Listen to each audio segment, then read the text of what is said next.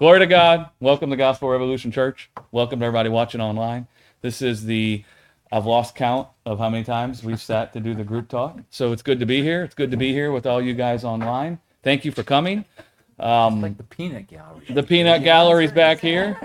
Ho- Don't don't think that by sitting back there that you don't have to talk because I will call on you. Something it's like what it's like what Jesus said to the the disciples that we're going to become the apostles. They're they're going to drag you into the synagogues, but don't think about what you're going to say.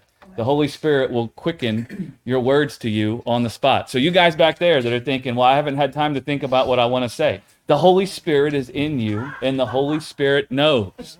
Glory to God. Hallelujah.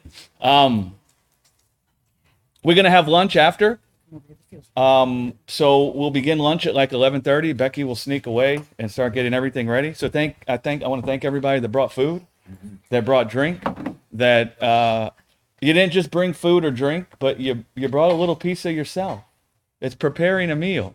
You know, when when God wanted to to feed all of us with life, He prepared a meal, and the meal was His lamb right? And the lamb that he provided was his own body. And so when you bring food, when you prepare food, when you bring food, it's a piece of yourself that you brought with that. Jesus is the meat. Jesus is the meat, and what we brought is the dessert. And and so, man, thank you for bringing food. It's it's no small thing. It's a piece of yourself. I can't cook food, so I ordered Papa John's. Becky did make food though.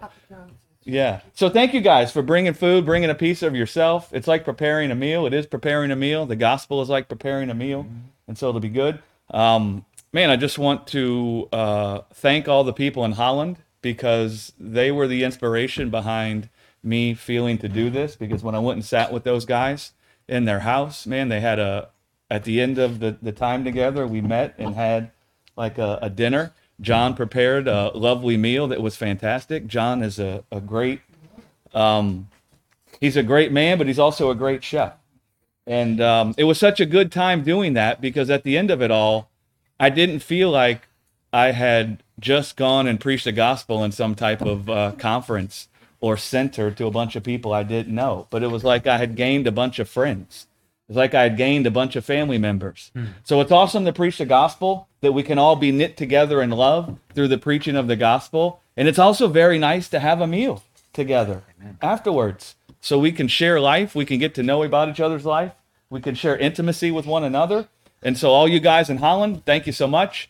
Um, you're with us here in spirit, even though you're not here physically. Um, to all the people in Ireland, man, we love you guys too.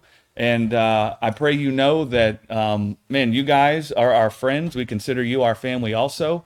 And uh, you're part of what we're doing here. You're part of us. You're part of the body. And we just rejoice in all of that. I'm trying to think of, of what we're doing. I don't know if we need these amount. We the men's Bible study. Does anybody has anybody talked to Jim? Where's my mom? She's nowhere to be seen. Um, we're not very prompt people. That you cannot say that about our fellowship here. We are not a prompt people because I think I distinctly recall saying we're starting at ten sharp. Yeah. So if you got stuff to do, come early and do it. Yeah. Um, so guys, I don't know if we're having Bible study tomorrow morning. So we'll we'll try and sort that out um, sometime in between. Um, and it may be the bathroom. It may be because we only have one bathroom. Yes. That she's back there waiting in line. My dear mother, because it's not like my dear mother not to be prompt. No, she's in children's church. Oh, okay. Um, we are having Wednesday. Wednesday night. Yes. I'm trying to figure out if she put question marks, so I guess that means she doesn't know either. Um, you don't have to do it, babe. We'll sort it out. We're big boys. Um, Wednesday night though, we are Yeah, meeting. So. Wednesday night at the Jenkins house, and and this Wednesday night we won't be chasing puppies, No, and so the puppies won't be making a getaway. that's right. So that'll be nice. Hopefully. Gracie decided it was her time, man. She saw her moment and she blew the coop All the way to the end of the street. all the way to the end of the street, and she found a rat trap with a rat in it, and she was after it. 15 minutes later. yeah. Um, Panic, tears, the whole nine yards. the progressions of emotion. Yeah, that's right. right. At first, she's right around here. Yeah. Then where is she? Oh, she's gone. That's right. yep, that's how it happens. Um, ladies, you guys are meeting Friday morning at 9:30 at, at Linda Sorensen's house, and then um, next Sunday we will return to our regularly scheduled program. We'll meet back there from 9 to 10. Then we'll have the normal service out here. That'll be the last um, week I preach before I'm gone in Myrtle Beach for a couple weeks. I'll be leaving for Myrtle Beach June 21st. It's a Wednesday. Then they're having a, a gathering on the beach, fun in the sun with Jesus, right? I like the sun, I like the beach, and I love Jesus. There you go. So fun in the sun with Jesus. If you're going to be in the Myrtle Beach area, come hang out. It'll be awesome.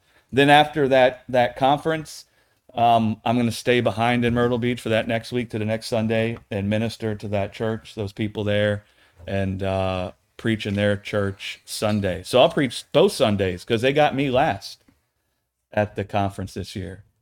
Um, I don't think they knew what to make of me when they had me first.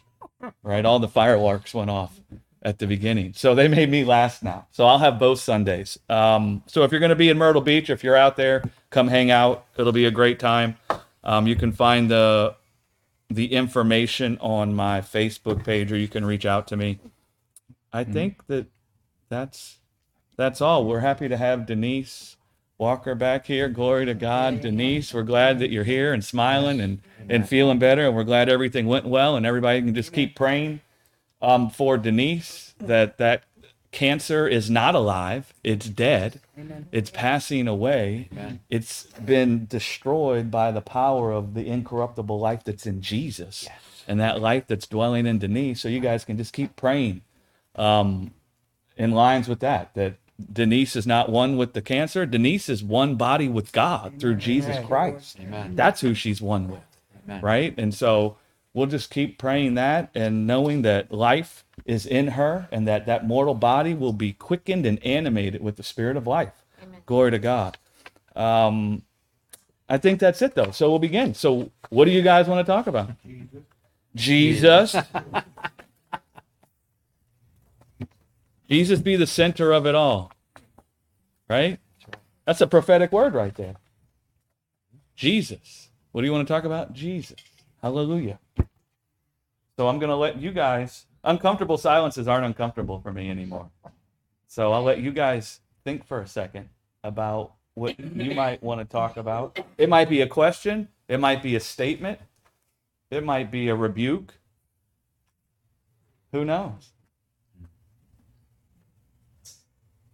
If somebody online has a question or a statement, you're also welcome to type it in there and Becky will read it.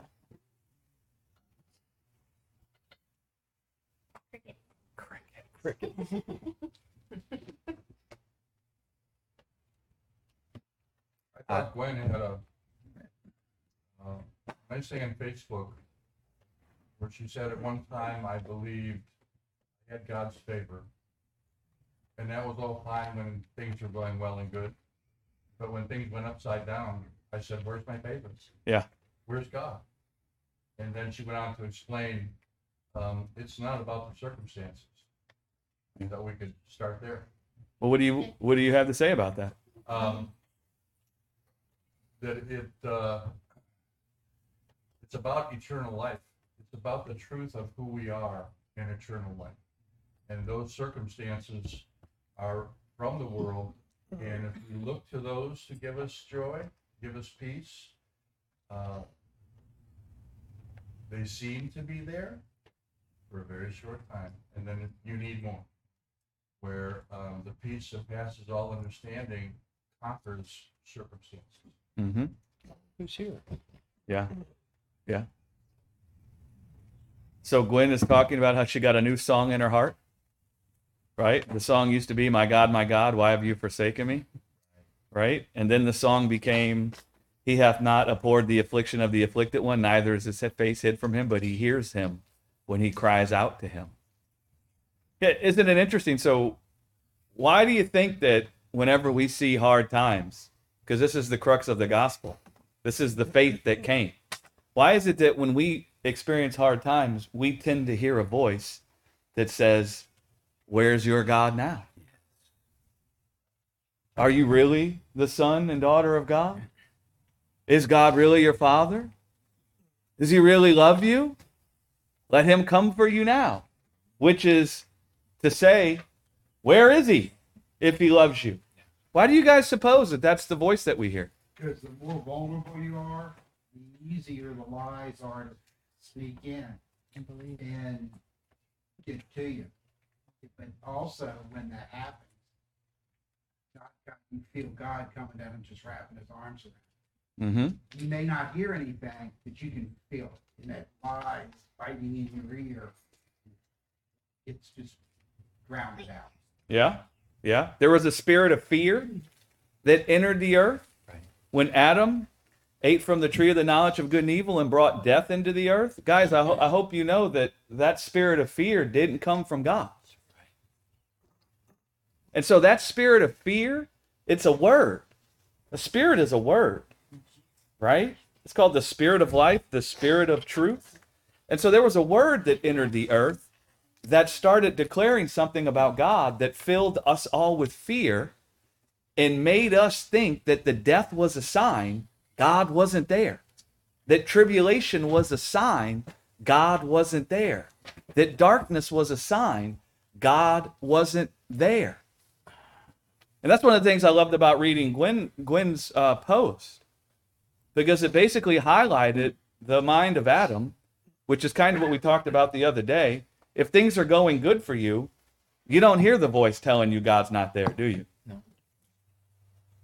We don't stop and think about these things, but that that's how me and God get down. I think about him with all kinds of things. Well, why don't we hear the voice that, that says God's not there when things are going good? I mean, do we ever think about that? Why is it only when things are going bad that we hear the voice that God's not there? And then what happens if we become persuaded that God really isn't there? Mm. Because Paul would come and say, We haven't been given the spirit of fear again unto bondage. Meaning that spirit that came into the earth that told us God wasn't there, guess what? It didn't come from God.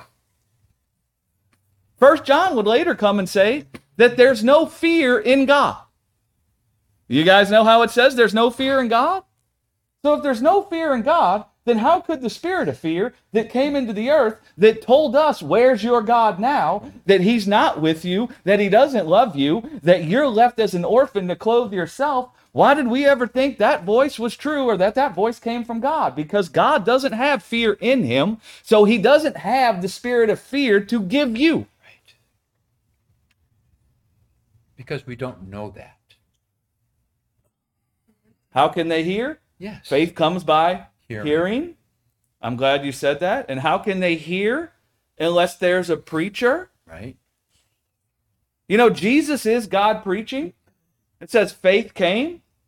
Faith comes by hearing, and hearing by what? The word. The word of Christos, the word of God. Yeah. And so faith came into the earth through Jesus. Jesus is God preaching the gospel, right? So how could we know that death wasn't a sign, that God wasn't with us, unless a preacher could come? And who is the preacher that came? The Lord Jesus Christ. And what did he do? He entered into the middle of the death that we all concluded is a sign God is far from us. Right. That we all concluded meant that God wasn't there. Isaiah 53 would come and say that we hid, as it were, our faces from Jesus, mm-hmm. and that we concluded that it was God. Right. And so God come to try to tell us, just like he told Adam, who told you? Because Adam means mankind. And just like Adam was filled with fear and shame from the spirit of fear from the death he saw in his own body now that he ate from the tree, and he looked at that death, he judged the death to be evil. Then he judged God to think he was evil and that God wouldn't hear him if he cried out to him. So then he got busy trying to clothe himself. And then God shows up and says, Who told you? Who told you my face was hid from you? Who told you I abhorred you? Who told you that I had forsaken you and you were left to clothe yourself? Who told you? And so God come to preach the same thing to mankind that he preached to Adam in the garden. When he showed up and says, Who told you? And then he clothes upon Adam. He does the same thing with Jesus at the cross. Jesus on the cross is the Word made flesh. There's a word being made flesh. There's a faith that's being declared. And that faith is trying to declare to all of us that right in the place where we think God isn't there, because we judge death to be a sign that God isn't there, right when we make that judgment, there's God. How do we know there's God? Because what did Jesus say? Father, into your hands I commit my life. Listen, you don't call out to somebody you don't see. And so there mankind was concluding that Jesus was smitten and stricken by God. And that this cross is a sign God's far from him. But Jesus comes and blows that up because he says, Father, into your hands I commit my life. And then what happens? God does what? Raises Jesus from the dead. And it says, a great light shined in the midst of the people who were dwelling in darkness. What darkness were we dwelling in? You know, the darkness is called the valley, the earth is called the valley of the shadow of death. Death. It says the earth is shadowed by death. Death caused darkness to dwell in the earth. And you know what the darkness was? It's that God isn't with us. He's abandoned us. Look. And we were living by the death, and the death had become our sign that God wasn't there. And then Jesus comes to preach the faith to us. He is the Father preaching the faith, which faith is I have not abhorred you in your affliction. Who told you? My face is not hid from you. I will hear you when you cry out to me. And how do we see the Father preaching that through Jesus? We see Jesus crying out to God. Don't we? And then what do we see happen to Jesus after he cried out to God? God came and picked him up out of the grave and raised him up and exalted him to the right hand of the Father, eh, his right hand, and, and clothed him in an incorruptible life that could never be touched by sin or death again. That's the preaching of the faith. Amen. Which faith is God is with you. You ever wonder why Jesus is called Emmanuel? God with us. Why did we need to see God was with us? Because we didn't think he was here. Nobody was calling upon the name of the Lord. It says. Do you know why? Because we had a spirit of fear. Right. The spirit of fear that we had came from the death that entered by one man, Adam. You know what that spirit of fear told us? Where's your God now? Look at the death. Look at your nakedness. Look at your inability to clothe yourself with life. God has abhorred you. This is a sign that God despises you. You know, the scripture says that we forsake God, not that God forsakes us. That's an interesting thing, isn't it? Mm-hmm. Yet when we forsake God, and because we've forsaken God, we find ourselves in death. Do you know what the carnal mind comes and does? It is. It's he's forsaken us. And it's like Adam. When God comes to ask Adam, when Adam's naked, did you eat from that tree? It's that woman you gave me. That's right. You see how he blamed the woman and he blamed God. Still going on. It's still, yes, because the carnal mind is still in the earth. yeah. So mankind forsook God. And I don't know if you guys realize God's the only one who has life. So if you forsake life, you know what you're left with? Death. Death. God doesn't have to give you the death. If you reject life, you're left with death. So we rejected life as a free gift. We find ourselves in death, and then we think the death we have is on account of God. Right. Mm-hmm. And then we create all these doctrines around the death we see, which doctrines say God isn't with us, He abandoned us, He doesn't hear us, His face is hidden from us. Do you guys realize the Lord Jesus is God being born in the earth? Mm. It's Emmanuel. Does that sound like a God whose face is hid from you?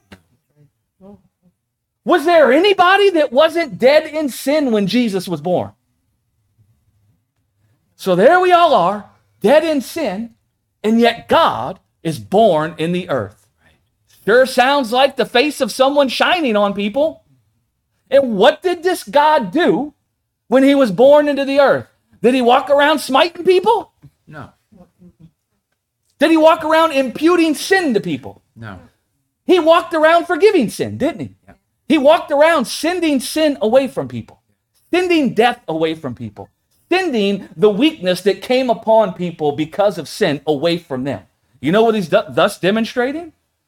I'm not the one punishing for you for your sin. I'm here to heal you from your sin. That changes the song in your heart. From my God, my God, why have you forsaken me? To he has not abhorred the affliction of the afflicted one, neither is his face hid from him, but he hears him when he cries out to him. That's called the spirit of adoption. Mm-hmm. The spirit of adoption catches you up into the life of God. It strengthens you with the grace that comes from God's life. And do you know how it does that? It heals your blindness and it shows you God there with you. Yes. And then when you see God there with you, do you know what you do? You call upon the name of the Lord. And do you know what it means to call upon the name of the Lord? What it means is, when you look at that in the Greek, I've said it a million times, but it always bears repeating because it's like God showing up to the hospital to claim you as his own. That word, call upon the name of the Lord, that phrase in the Greek, it means to allow another to surname you. Like when all you guys had kids, what'd you go do? You went and signed a birth certificate, didn't you? And what were you doing when you signed the birth certificate? You were claiming those children as your own. To call upon the name of the Lord means to allow one to surname you. Do you know what that means? You see God there calling you his child. And when you see God there showing up to call you his son or his daughter, when you see God showing up there to claim you, do you know what it means? He ain't ashamed of you. He ain't ashamed to call you his own. He's not ashamed of your nakedness. How many of you were ashamed of your children when they were born naked? How many of you thought there's something wrong with this baby? It wasn't born with clothes on. Billy, raise his hand. How many of you thought that? We, listen, we have all these natural natural examples, which are nice, but we, we struggle to connect that to the gospel and see how they, they speaketh more than just a natural example. Well, neither was God ashamed of us because of our nakedness. Neither was he ashamed of us when we were trying to clothe ourselves because he knew it was good to be clothed. He just saw that now we were thinking he wouldn't clothe us, that he wasn't there to clothe us. He saw a spirit of fear had come into the earth, which means it blinded us to the goodness of God towards us. It blinded us to God with us to clothe us, even though we were dead in sin. Because we saw our sin and we saw our deadness and we were ashamed of ourselves. And then we concluded he must be ashamed of us too.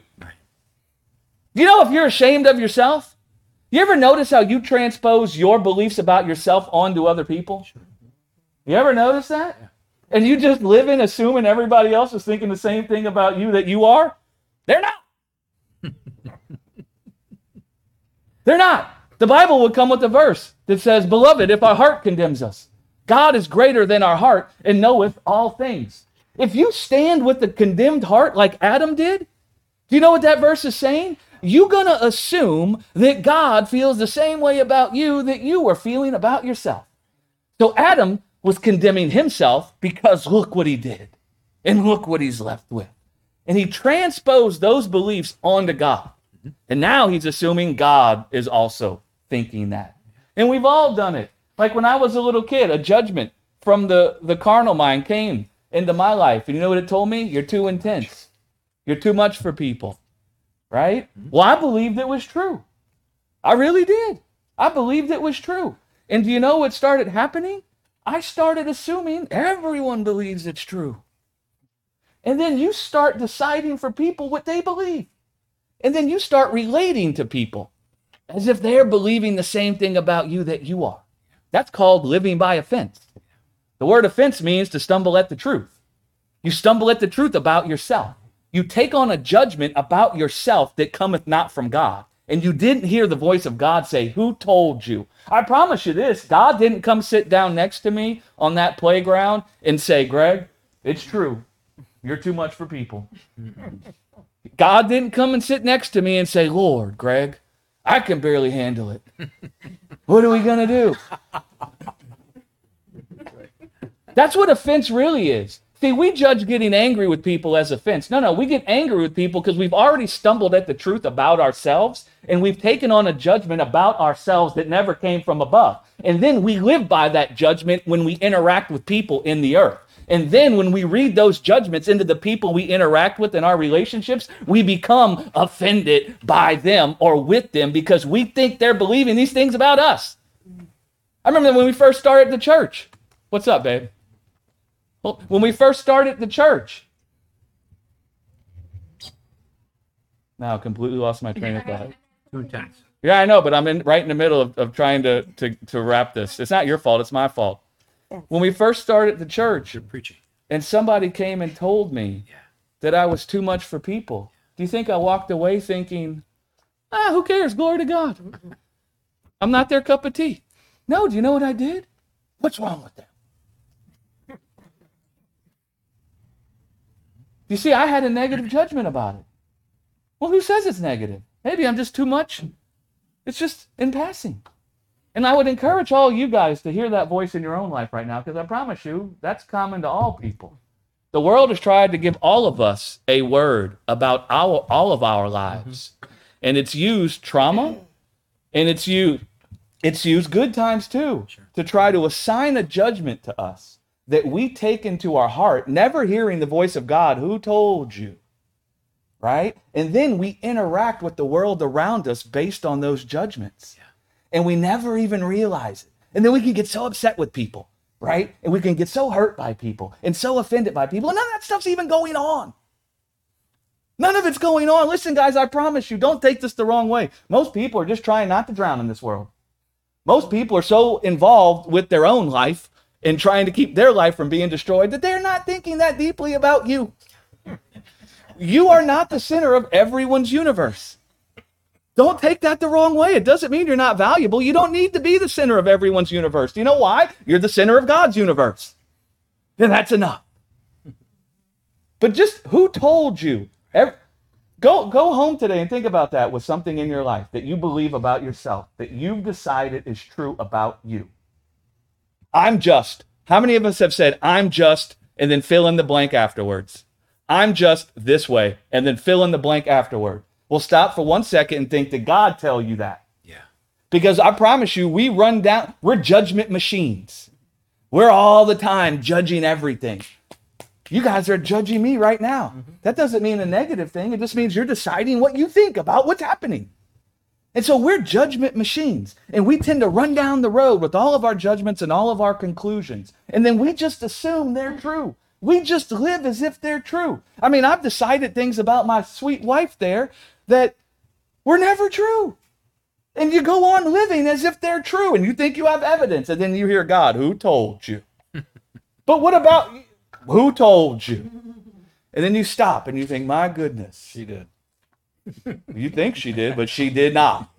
Right? So hear the voice of God and recognize that. We don't want our lives to be born from our own judgments about things. You guys were never created to live your life judging everything and then living by your own judgments. We were never created to live that way. We were created to hear the judgment of God. Yes. Right? And then we would live by his judgment. That's what we were created for. But the world has come with all of its judgments about our lives and tried to shape our lives with those, shape our relationships with the, by those things, right?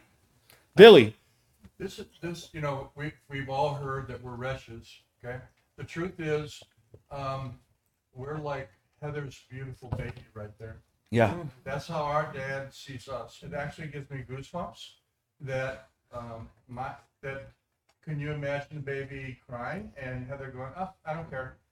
No, our dad cares too, just like that. We're his children. yeah. And that, oh, wretched man that I am, that's the voice that comes from the spirit of fear. You see your life, you see death or darkness around, you feel like a wretch, and you think God also thinks you're a wretch.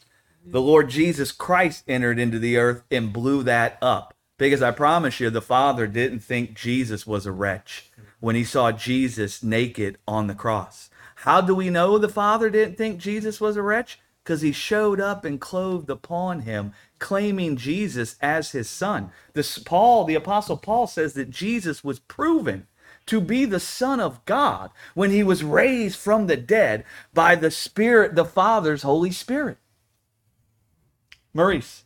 I was just thinking about, uh, you know, when you, when you think about the Lord and if he didn't despise us in our nakedness and what the clothing might have meant to him in regard to clothing us if he didn't despise us in our sin. Because if he despised us in our sin, he would say, I need to clothe these people because I despise them in their nakedness. But if he didn't, what did the clothing mean to him? Mm. And what I was thinking is, what is clothing for? It is to provide warmth and comfort and protection and uh, beauty. That's what that's what clothing does to a person. That's why we put clothes on. That's why we put nice clothes on because it protects us, it warms us, and it provides beauty for us. So in in God's mind, I believe that that's what He was looking to give to man those things. And in man's eyes, it provided him a testimony about God that he cared to clothe them and provide warmth and mm-hmm. comfort and beauty for them. Yes, and faith came into the earth That's right. by the Lord Jesus, which you just said. Well, speaking to the clothes, when it said he, he clothed them in coats of skin, the next time that word coat is used, guess where the next time that word coat is used in the Bible? Coat of many colors. Coat to many colors. Mm-hmm. And then guess where the next time it's used? Talking about the high priest garments that would be for him for glory, for honor. Yeah, to be able to stand in the presence of God, Yeah. blameless, right? In the presence of God. And listen, God never despised man for their sin. Do you know what God despised? He despised that sin was making man forsake him, and that sin was making man blind to his his presence and his goodness there. He despised that. And why would he despise that? Because it left us dying, right? How many of you like it when your children are dying? Y'all hate it, don't you? And something inside of you would you'd do anything to stop it from happening. And you would despise anything that was killing your kids. Where do you think we get that from? Did somebody had to teach you that? Did somebody had did you guys have to take a class, you guys that are parents? Did you have to take a class that told you you need to be very upset if something hardens your children's lives? you just knew it. You just felt it on the inside. Well, man, w- when we re- when we have these things, listen, Paul Paul come and said that creation makes the invisible things of God visible. Well, we ought to connect. Not don't just sit there and think that's how I feel, but man, you can know God in that place by way of experiencing the same thing He experienced, and you could see I feel this because this is what God felt. And now you could start understanding God on a much deeper, more intimate level because you could start realizing, well, so no one taught me this. That means it's inherent. Well, I'm the image of God, and so that's why, right? What's who's what's going on online? Um, they said that they listened to Wednesday's Bible study and found a discussion about ministry and lightning. Um, you know, if you could explain Second Corinthians five eighteen, one scripture I hear a lot used to confirm confirm ministry on all. Second Corinthians five eighteen. I don't. I think that's maybe I'm misremembering, but I don't think that that verse. Let me see. In all, am I on the right? I am. And all things are of God, who hath reconciled us to Himself by Jesus Christ, and has given to us the ministry of reconciliation.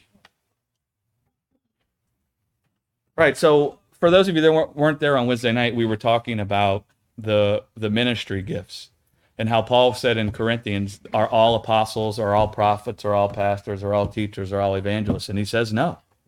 Right? And he says that he gave gifts unto men, some pastors, some evangelists, some prophets, some apostles. And he says that he gave those gifts for the perfecting of the saints, for them to do the work of the ministry.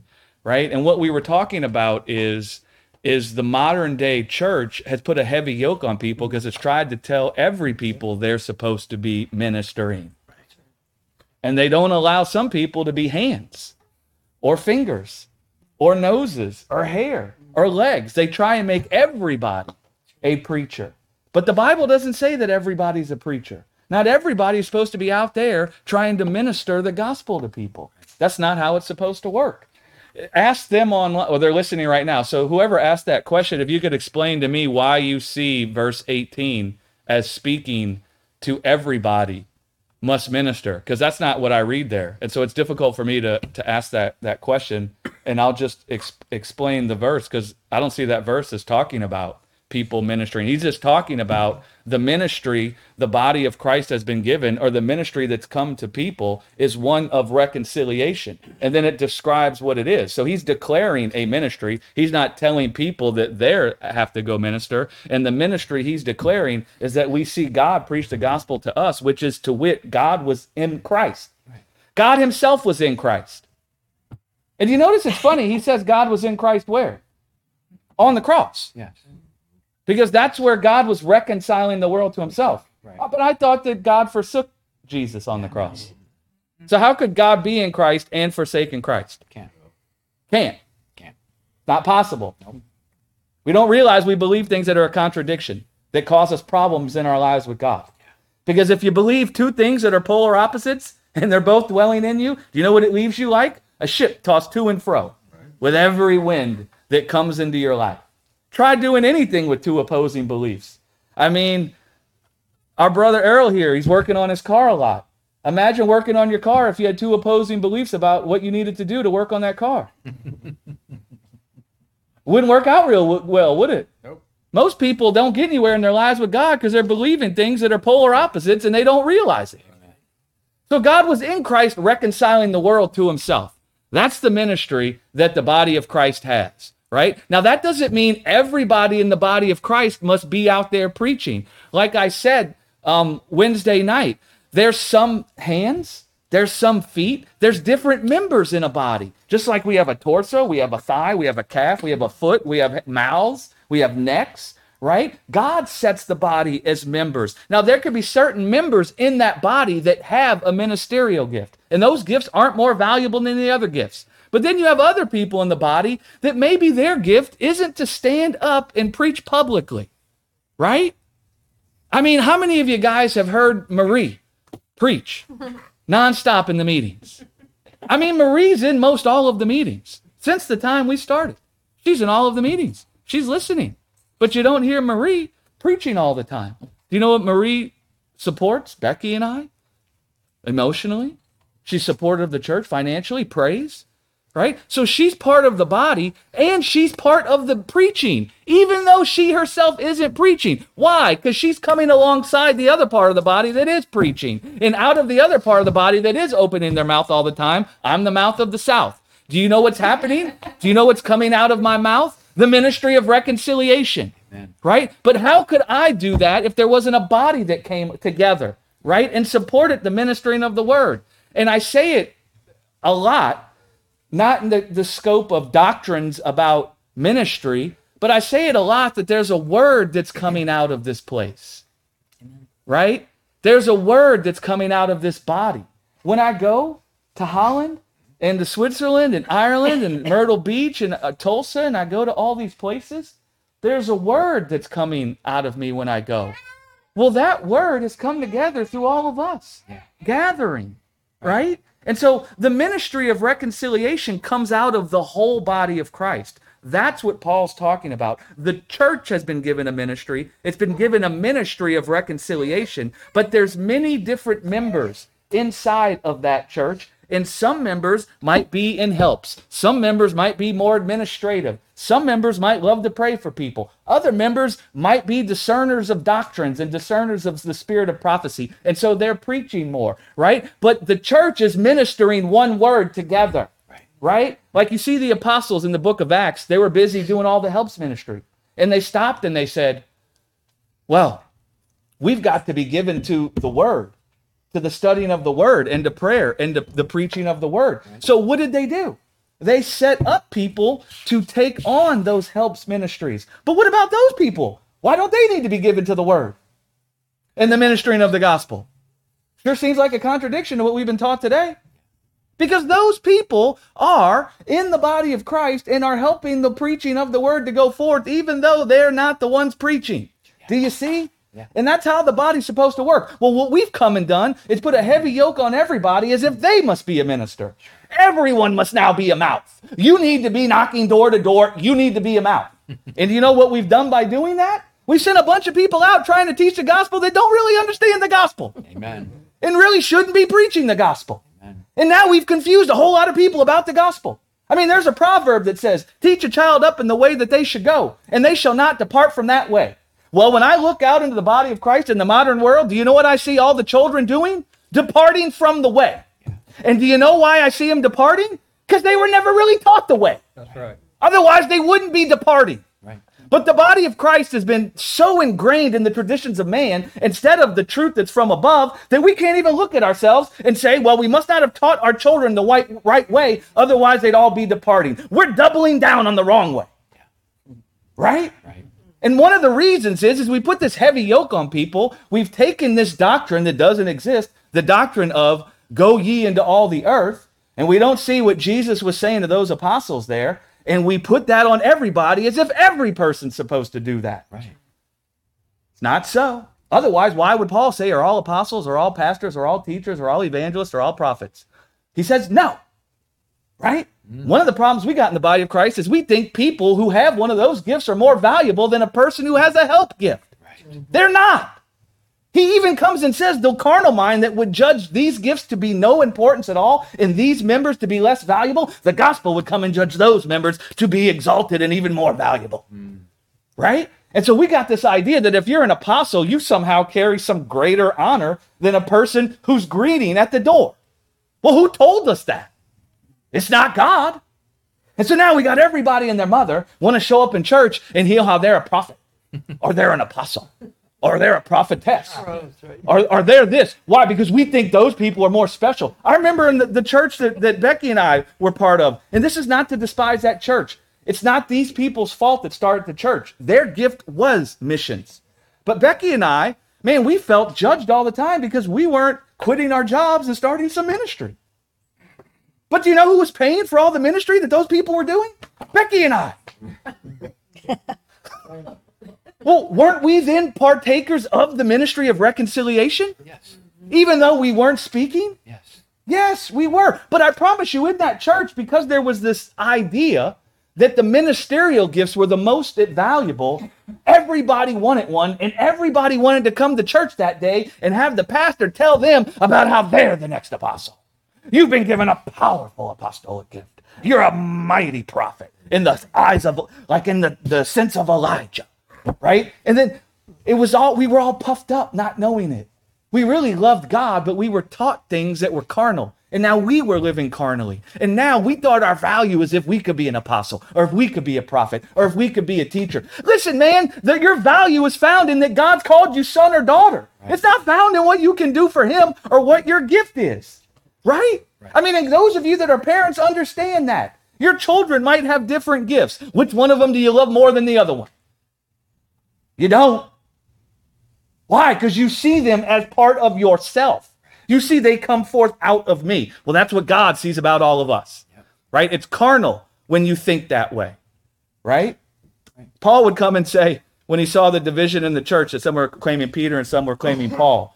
Right? And the reason they were doing that is because they thought whatever blessing had manifested in their life had come from those people. Mm-hmm. And Paul would come and say, one might plant and one might water. So maybe I came and planted, but it took you two years. And then Peter comes along and says something and you were healed. And now you think the power was Peter, so you're claiming Peter. Listen, man, one might plant, one might water. It's God who giveth the increase. Whatever increase you've had in your life, you might feel love towards a person that pointed you to God, but don't get it twisted. It is not that person. It's God who gave the increase.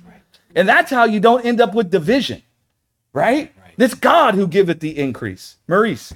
I was just going to say, because, you know, my experience in, in churches and stuff, I understand why people have a difficulty understanding uh, what is being spoken of here. And basically, what I'm to share ain't no different than what you, you're saying here.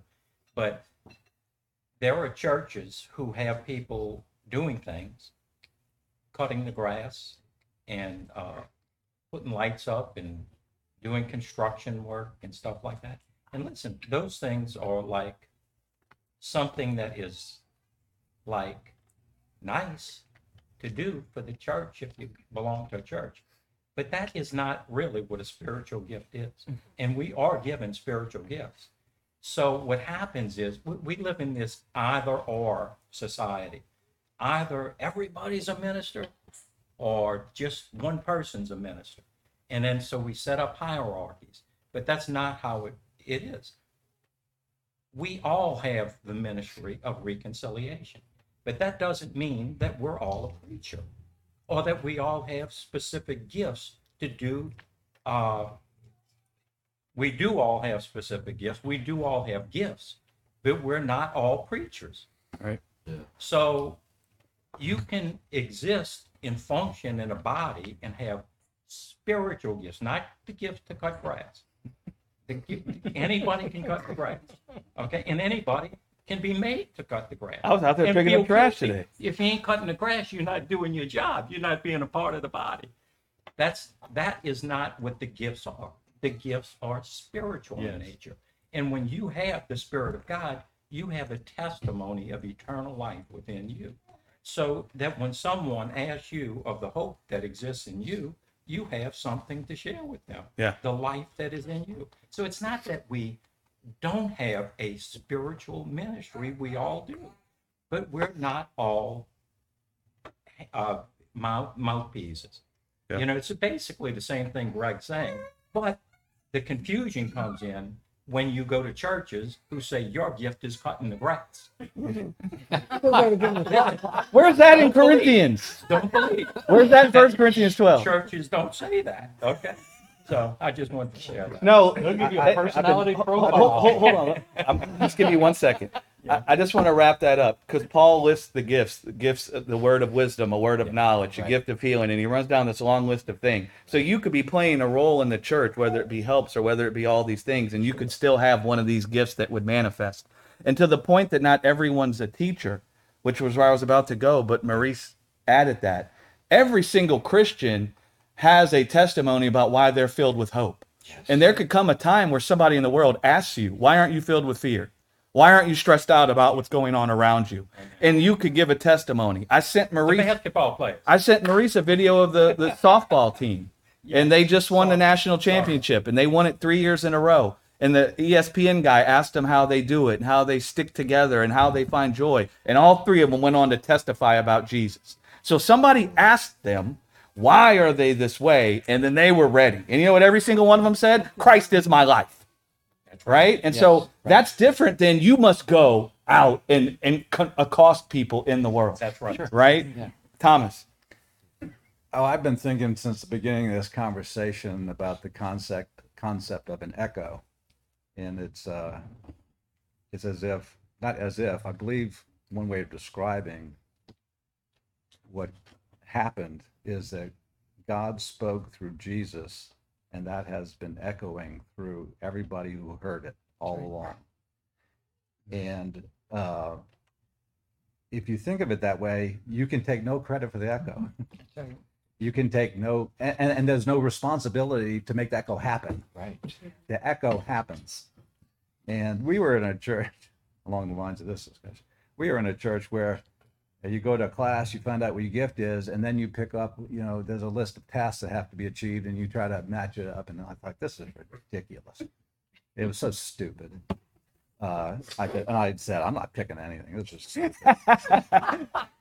That's true. but uh you know and, and this you hear the term echo chamber and it's almost like a negative connotation like these people aren't open, open to anything they're just an echo chamber well we're kind of in an echo chamber right here but that's a good thing if it's the truth that's echoing right Yes. so other people were in an echo chamber too because a, a different word was spoken into the world world by satan Yeah. Right. the word he spoke is that you're alone and you've got to create life by your own effort. Yep. And that's been echoing also. Yep. Okay. And uh,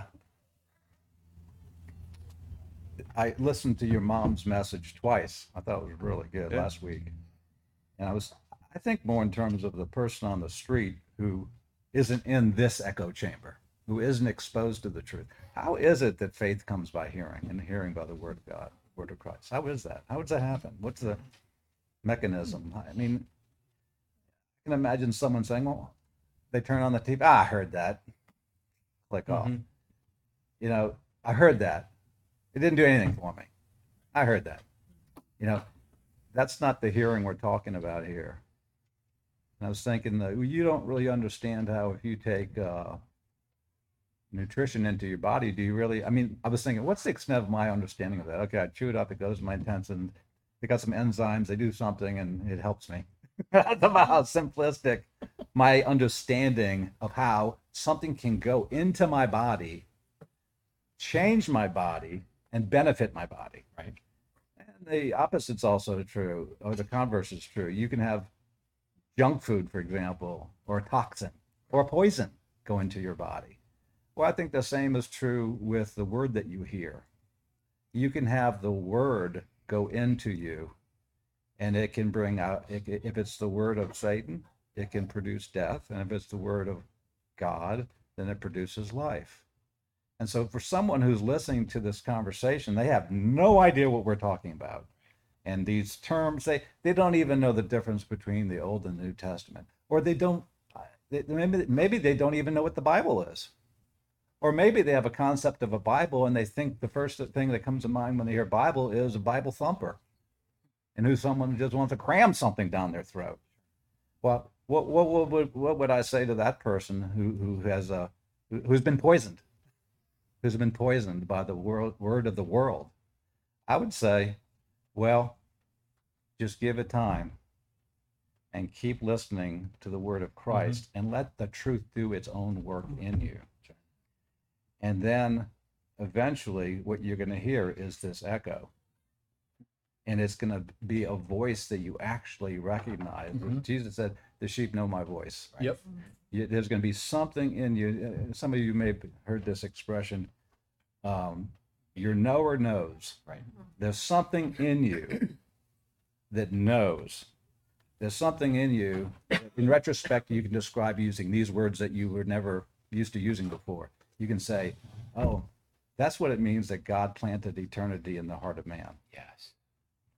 There's a desire, innate desire for everyone to live and not die. To live and not die. Mhm. And I found myself thinking more about immortality than ever before. Well, I guess if I really tried to trace it back, I could probably link it to oh, I heard I heard a description of eternal life in terms of immortality. When I used to think of etern- eternal life, I think of free gift of God. God has eternal life, Alpha and Omega, no beginning, no end. When I use, when the term immortality was introduced the discussion in my heart, there's mortality, there's immortality. This body is wasting away; it's mortal. There's immortality; it's going to live forever there's something about that that gives me a different angle on the on eternal life that is just encouraging and when you when you dwell on and what's echoing in you is immortality. Then the things of this world that used to bug the hell out of you grow strangely dim and just don't seem to have the same effect on you by no effort of your own. Right. because this word of Christ is echoing uh, in us. And uh, everybody who has the life of God in them has the echo of Christ that can come out of them in, in words, actual spoken words, audible words, or in actions, or simply there's a peace in that person. I, they just look at peace. I- They, they, they, their house burned down and, and they just have this peace. What, what's going on there? That doesn't match up. Right. Yeah. Everybody wants their life to be cared for. And so, regardless of what we might get into in any one of these meetings, it's not our words or whether people understand our English words that would minister to them anyway. It's the Holy Spirit. Yep. And if a person is in their heart already crying out to be cared for, they've heard clearly in everything we've said here today about how God is with them to care for their life and that it means that he's showed up to claim them. And they, out of just what's said today, even though we could get into these doctrinal matters, they could call upon the name of the Lord. Because if they're wanting it, if they're wanting their life to be cared for, if they're poor in spirit already, right, they're going to be crying out to the Father. But we don't want to, Matt, explain, talk about what we're talking about with ministry. And not every person has been commanded to go ye in the sense that we've been taught. Talk about that in respect to not making uncircumcision veil.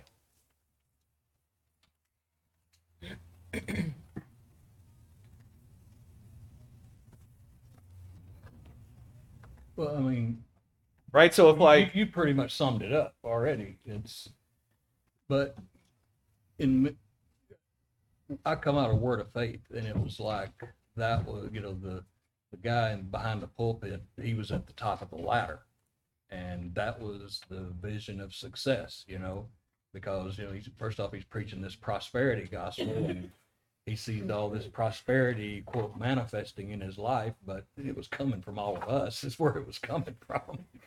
Hmm. And and so you aspire to do this and they set up this culture where in order for you to be valuable like he's valuable then you've got to climb the ladder and he and he he establishes rules within that culture as to what it takes for you to climb up the ladder. And it all has to do with honoring the gift and everything. So so you know you're you're honoring the gift for the purpose of climbing the ladder, but in reality, you're not really honoring the gift. What you're doing is you're doing what you think you have to do because you want his spot on the ladder. Yeah, and you should never really even honor the gift. You should be honoring the Father. The, the whatever gift you mm-hmm. see shouldn't be pointing to a person. It should be pointing to God, where you'd be thinking much of God and not thinking much of the person or the gift. But what I was talking about with that, with with not making uncircumcision a veil, we don't want to hear what I'm saying about ministry from the carnal mind and use it as an excuse to not minister. We're not trying to find an excuse not to minister, right? We're not trying to make uncircumcision a veil, right? It isn't physical circumcision that justifies you. Well, neither is it physical uncircumcision that justifies you, right? So, in saying what we're saying, we're just making a thing straight. We're not now trying to make people think that there is no ministering or there aren't any ministering gifts. But what there is is the spirit moves as the spirit wills, and the spirit fills out the body. And it's the spirit that brings forth gifts in people. And people that preach, if they're preaching the spirit, the Holy Spirit will bring forth the gifts in people, right? People don't have to be given like a order, right? Or something written on a wall telling them they have to go do this. The spirit will quicken inside of them a desire. The spirit will come and arrest each person by the love of God. And out of that love they feel will come forth things, right? So we're not trying to now establish something where we're giving people an excuse where they can justify themselves for not preaching. You don't you not you can't be justified in not preaching either. That still means you're trying to be justified in other something other than Jesus. So if you haven't felt compelled by the love of God to go minister, like preach or teach. That's really what we're talking about. We're not talking about you can't have a conversation with your friends about the love you feel from God. That's not what we're talking about. We're talking about people who fancy themselves teachers and want to get up and, and teach about God. We got a whole world full of people that should not be doing that. right? And that doesn't mean they're less valuable. It just means that's not the gift the Spirit has brought forth in them. True. Right? You had people in Paul's day that fancied themselves teachers of the gospel. And you know what they were going around and saying? There was no physical resurrection.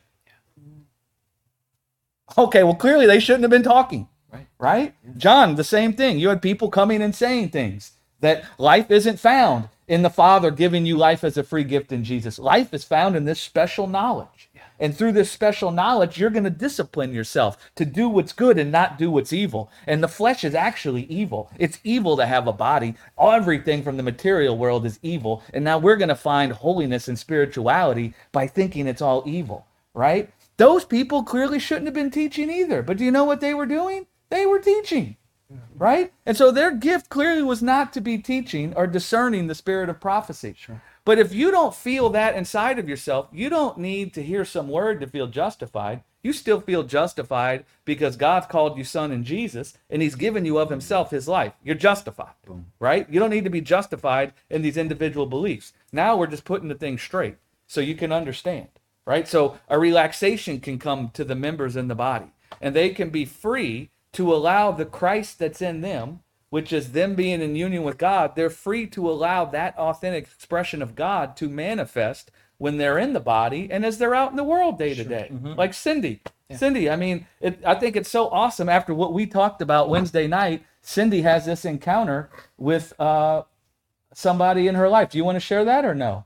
Sure, I'll, I'll share. Um, I've been going to the chiropractor for my back therapy for 17 weeks, and I've gotten to know my chiropractor quite well.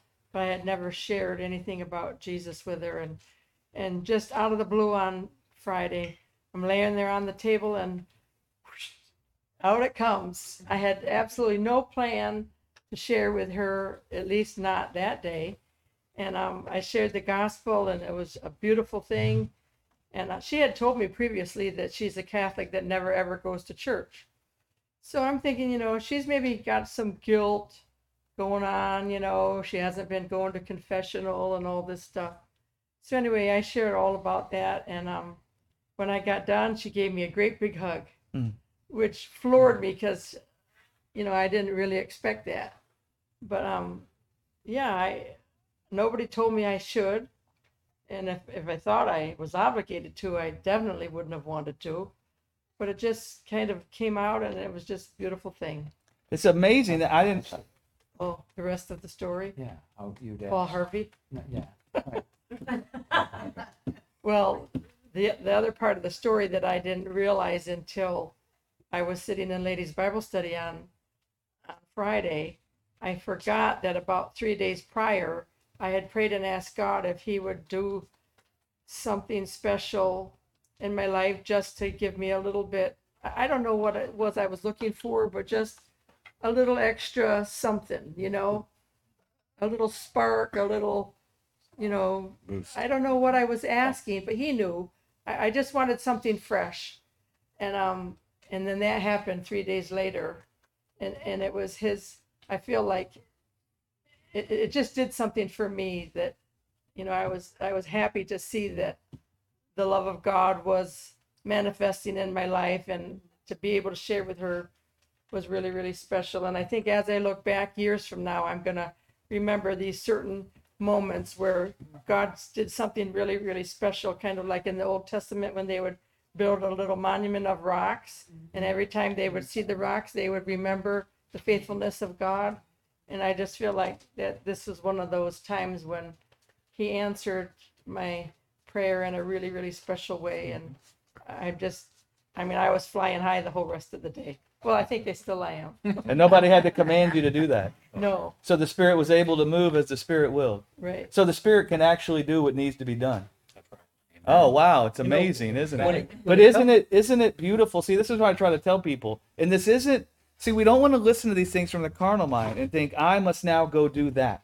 Right. But I promise you, as you hear the gospel and you get caught up in your union with God, man, the most blessed thing that that you'll experience is God pouring out of you towards somebody else. Do you know why? Because God says it's better to give than receive. He's not giving you that as a principle to work. He's not like, well, it's better to give than receive. So get out there and start giving and stop receiving. That's not what he's saying. What he's saying is the joy that you feel when love comes pouring out of you is magnificent. Mm. That's what he's saying. Now, you can't work that, right? But as you hear the gospel and you hear God's love for you and you get caught up in your union with God, you'll find that love coming out of you. And when you feel that love coming out of you towards another person, you're knowing God. That's You're another, feeling that's God. another word that has been on my mind for quite a long time, and it's the word overflow. And when you think about that, you can't make yourself overflow. Nope. No. You can't fill yourself, and you can't make yourself overflow. So relax. You're gonna overflow. Yeah, that's even what it Don't means. try to measure how full the cup is either. Just, just relax. That's what it means to be the image of God. You're an image bearer. Yeah. Well, if you're an image of something, that means you're meant to be animated and filled by that which you're the image bearer of. And so you're actually designed to look at like the moon would reflect the sun. The moon is not originating its own light. Neither is the moon trying to position itself so it can manifest the light. The moon is just reflecting the light. Maurice, did you I was just going to say, you know, at the kind of like at the risk of contradicting myself. uh, Maurice, you got to sort these things out before the meeting. oh, no, no, yeah, you know, I'm not really contradicting myself. It might sound like that. But, you know, a person who is filled with love and the Spirit of God, and, you know, somebody might say, you know what?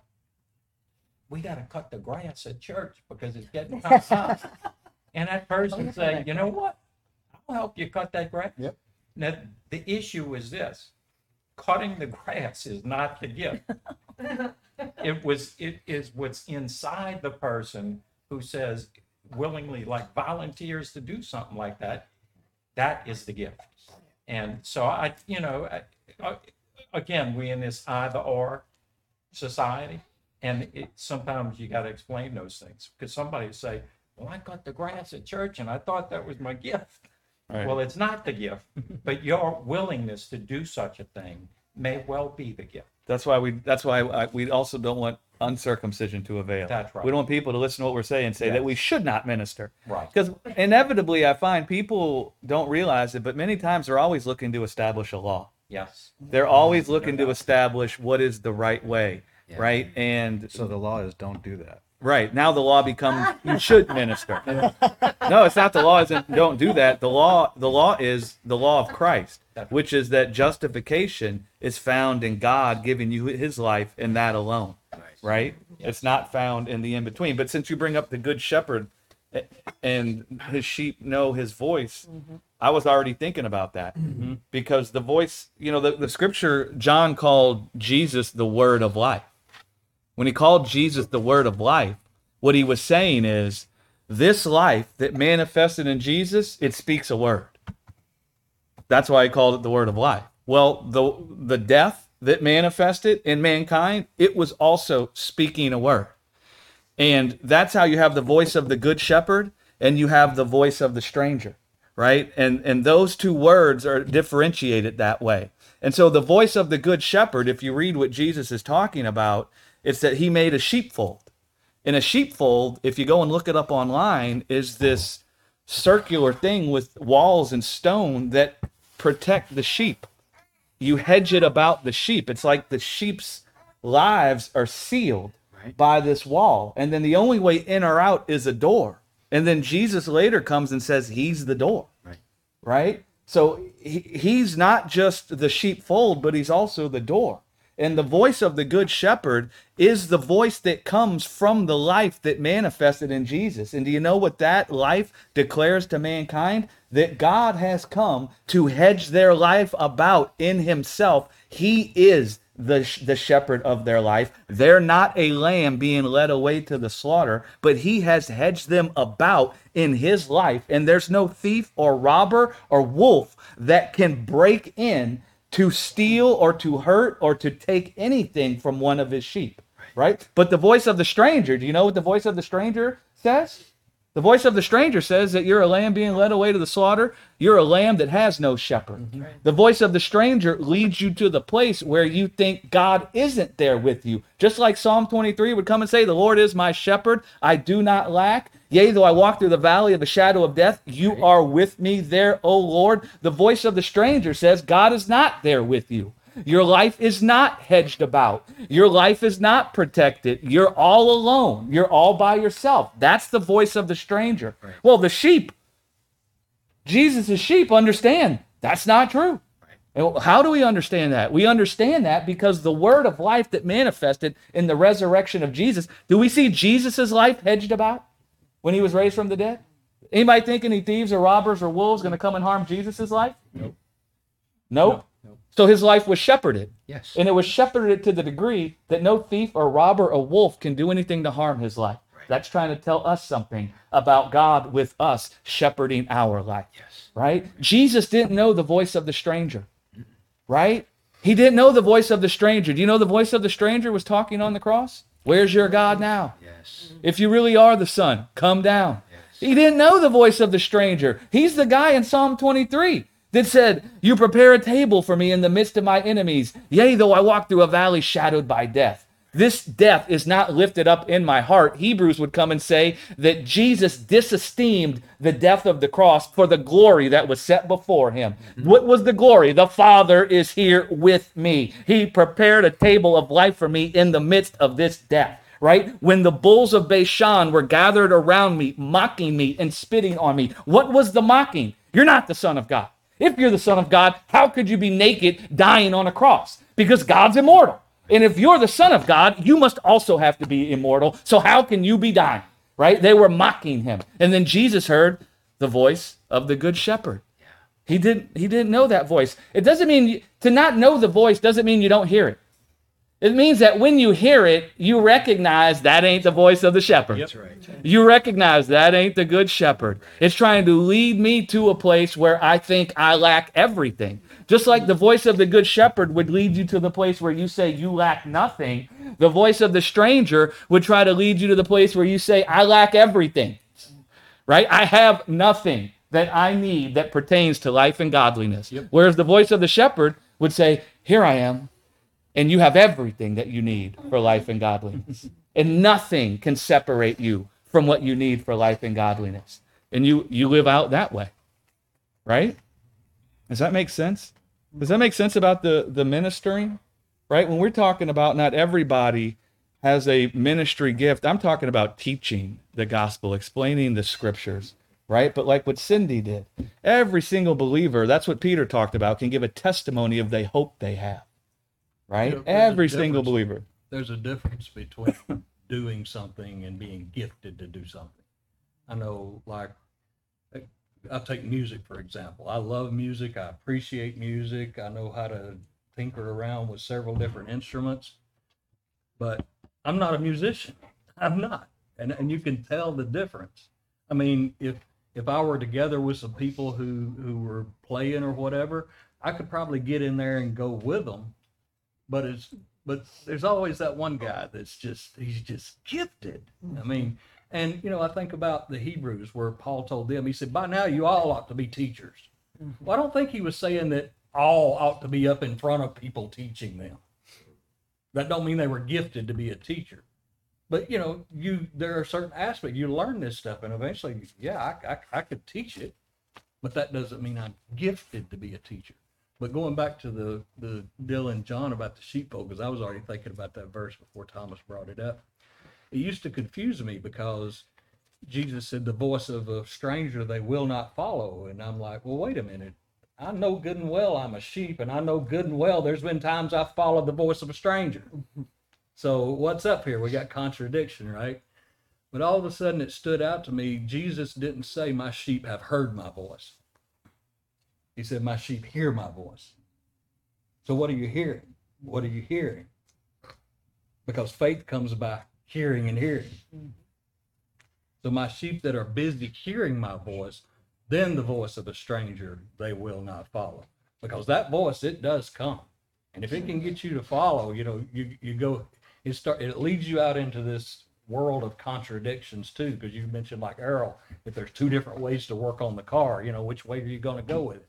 Well, you know, you've got some affliction come against your body, the voice of fear comes, and you're looking to have your heart settled. And if you haven't been hearing and hearing, you're going to buy into whatever voice is coming because you're wanting your heart to be settled.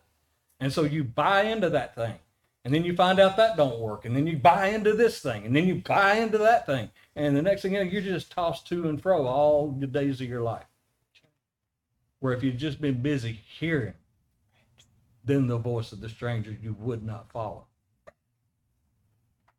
Yeah. In other Yeah, words, uh, don't look on Google for your answers. Don't look on Google. Don't be busy. well, no. it. It, well, I mean, Be busy hearing. Joe. Not, not for anything spiritual. Uh, I just wanted to kind of add something on what Marie said, and kind of about now again, if I'm saying this incorrectly, obviously correctly, but more of the clothing, uh, like we're taking on the cloth, as in we're clothing ourselves with Jesus. Um, I think of that, like you were saying, warmth and some other things, but the first thing that came to me um, was confidence, and as in, in a sense of not walking through life with confidence, I'm, I'm the best, more so of confidence in uh, through a hard time you know, through something that's difficult or through a hardship, you know, because I have Jesus, I'm close with Jesus. I know that I have the confidence that I, we, you know, with God, we will get through this. You know, it'll be, it'll be okay.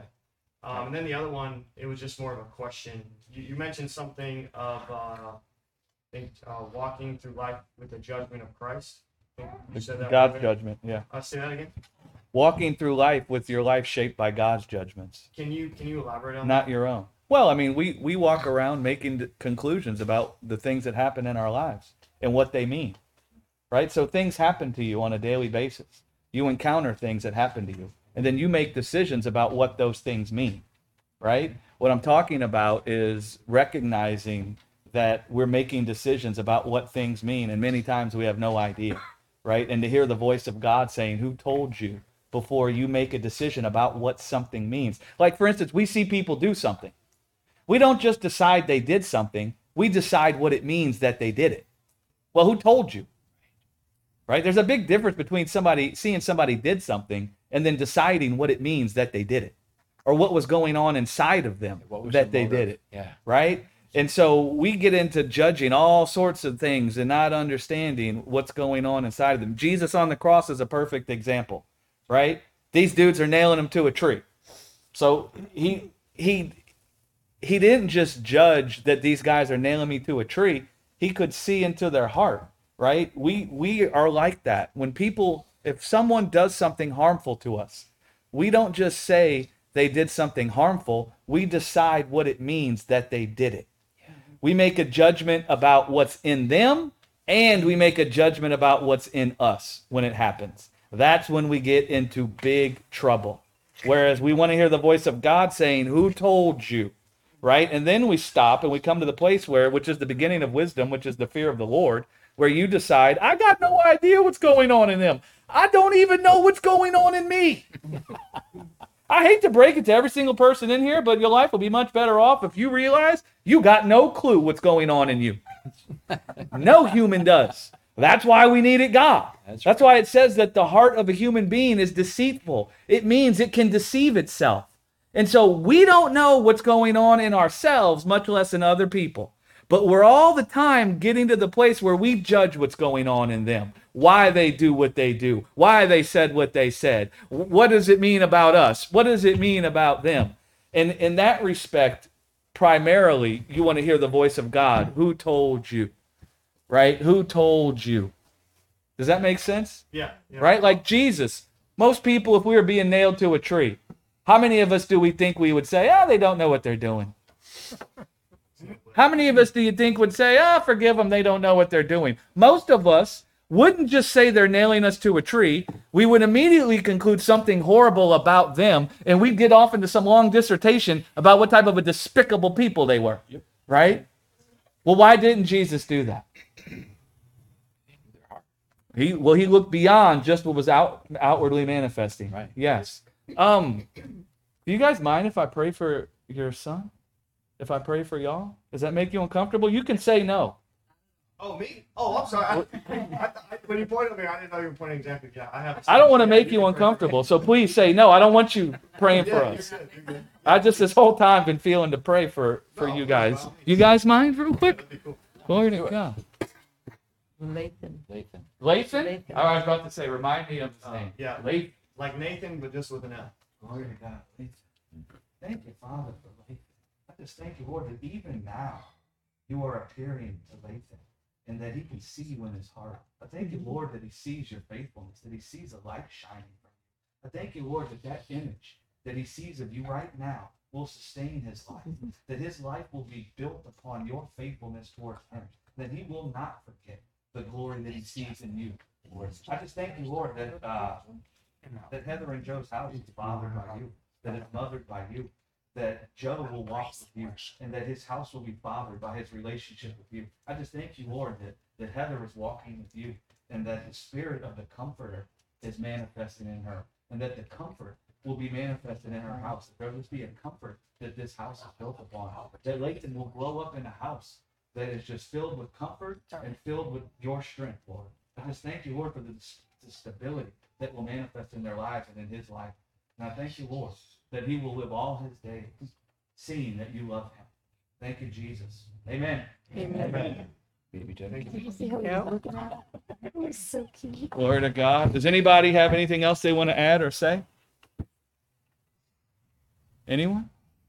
I remind myself, I will never leave you, forsake you. So here's how I, I remind myself. Like yesterday, um, I said to Jill, we're gonna go cut the lawn. Let us cut the lawn. So as Is I'm, that Jill's gift? so as I'm cutting, as I'm cutting the lawn, it's really hot. And there was a nice breeze all of a sudden. And I looked up in the trees and the, the Spanish moss was flying and the wa- the fish were jumping out of the water and there was a egret there and, and I stopped the lawnmower. And I just was looking and he, and I said, wow, let us enjoy this. And, and it, it just came to me, Never say that. we're just enjoying, you know, when uh, Jay fixed his boat, and they said, "Oh, we got to go out in the boat. Let us go enjoy the boat." Yeah. You know that he he w- that's his desire. You know, like like Heather to to take care of that beautiful baby. You know, he wants to be such a part of our life. That's why he created us. Yeah. Yeah. Glory to God. Amen. Well, that's pretty much eleven thirty. Pretty much lunchtime.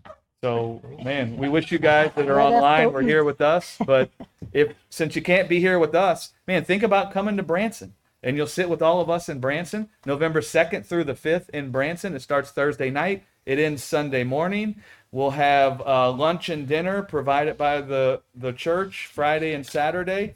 We'll have group um, discussion after the morning sessions. We'll have group ministry after the evening sessions. We'll have live worship. We have Batterty Brits ministering. We have Rick Sarver. We have Gwen McLeod. We have Linda McFarland. Um, we have Phelim. Who do we have, Cindy? Phelim. We have Phelim. Um, and we have myself, and we have everybody coming together from all around the world. So if you can be there November 2nd through the 5th, one body braided together, you can find it on uh, Eventbrite and register. And man, we'd love to see you. We'd love to talk to you. We'd love to hug you. We'd love to eat with you. We'd love to pray with you. We'd love to minister with you. And uh, come hang out. Glory to God. Thank you, Jesus. Amen. All right. Y'all come back now. You hear? Oh, Jim says we are on tomorrow morning. Okay. Maurice, was that the voice of experience? Was that wrong? I don't know. You Right. got Yeah. that. You really worried Oh, about that yeah. grass I cut. know. You hung up on that grass cut. Did he look like a-